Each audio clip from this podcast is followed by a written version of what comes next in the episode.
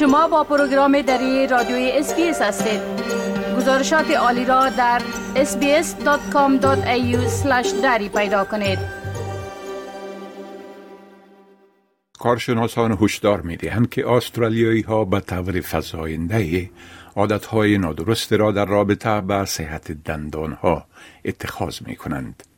در حالی که بسیاری از این عادات قابل اصلاح هستند اما اگر بر عوارضی که این عادات به بار می آورند چشم پوشی شود ممکن باعث مشکلات شدید صحی گردند.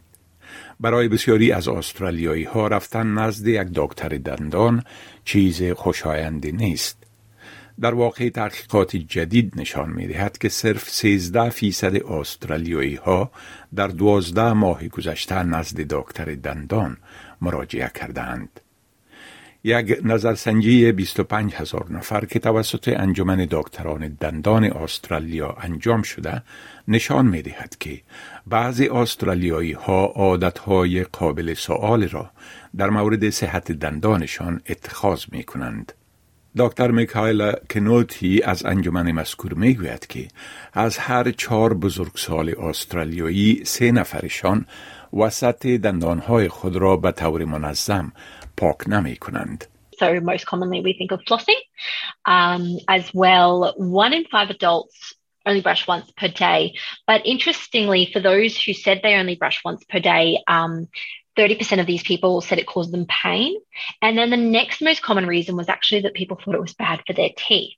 دکتر روشان ابراهیم یک دکتر دندان در سیدنی است او میگوید که بعضی مردم ارزش پاک کردن فاصله بین دندانهایشان با تارهای مخصوص یا به اصطلاح فلاسینگ را نمیدانند. There is um, sort of a pattern there in that the, the there is a group of people who are like fastidious with their dental hygiene, and there is another that aren't that much fastidious, and they think that just brushing you should keep think them out of trouble. And and even even these days, I get people telling me, come and say, you know, doctor, I caught this um, hole in my tooth, but I brush every day. And I ask them, do you floss? Oh, no, no, no, I never use floss, but I clean in between my teeth with my toothbrush. And I'm like, you know, I can't get there. So, so that is a problem. نادیده گرفتن عادت بهتر تمیز کردن دندان احتمالا می تواند باعث تأثیرات منفی بر ساحات دیگر شود که دکتر کنوتی می گوید دو سوم بزرگسالان از آن آگاه نیستند. One of the I guess, best known or most common that we often refer to is the impact that um, diabetes can have on the mouth. So, people with type 2 diabetes that perhaps hasn't been detected or is not being controlled well at that point of time can actually increase someone's risk of developing severe gum disease, where what happens in the mouth is that the bone and the gums is, is lost from around the teeth. So, they can actually become loose over time if the disease isn't treated.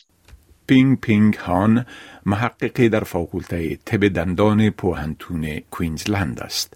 او می‌گوید که بیماری بیره ها بسیار عمومیت دارد و با برس کردن روزانه دندان ها و پاک کردن بین دندان ها با تار براحتی قابل جلوگیری است.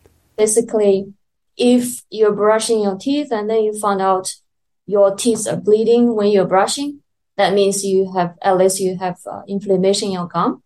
We call that early disease uh, called gingivitis. And no panicking when your teeth are bleeding. It's very common. It's like in fact uh, affecting at least 90% of adults in the world. So everyone has gingivitis almost. Uh, if you leave it until it develops and the your gum tissue will be gone eventually and you lose your tooth. دکتر کینوتی میگوید که عوامل متعددی در این زمینه نقش دارند. For example, when in talking about brushing, that people aren't aware that two times is the optimal amount of times per day to be brushing the teeth. And it may be that they don't have the access to talk to someone to provide them that information.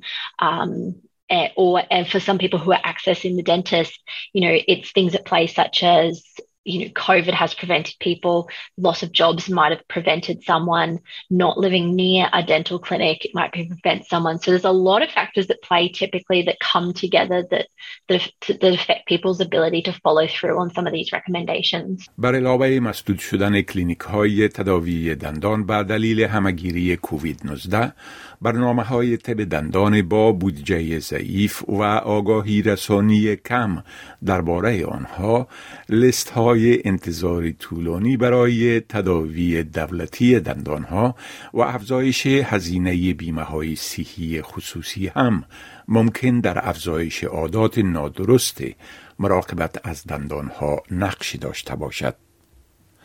دکتر مهیری سلوا استاد ارشد مراقبت دندان اطفال در پوهنتون طب دندان ملبورن می‌گوید به خاطر فراهم کردن دسترسی بیشتر به مراقبت های دندان باید کارها و تلاش های بیشتر انجام شود. Certainly a lot more needs to be done because often there are multiple factors, you know, people who maybe don't speak um, English fluently may be recent um, arrivals. Um, there might be uh, sort of refugees and, and other sort of uh, factors as well, um, uh, financial factors and so on. That sort of multiple things um, uh, that that make it harder for those people to access care.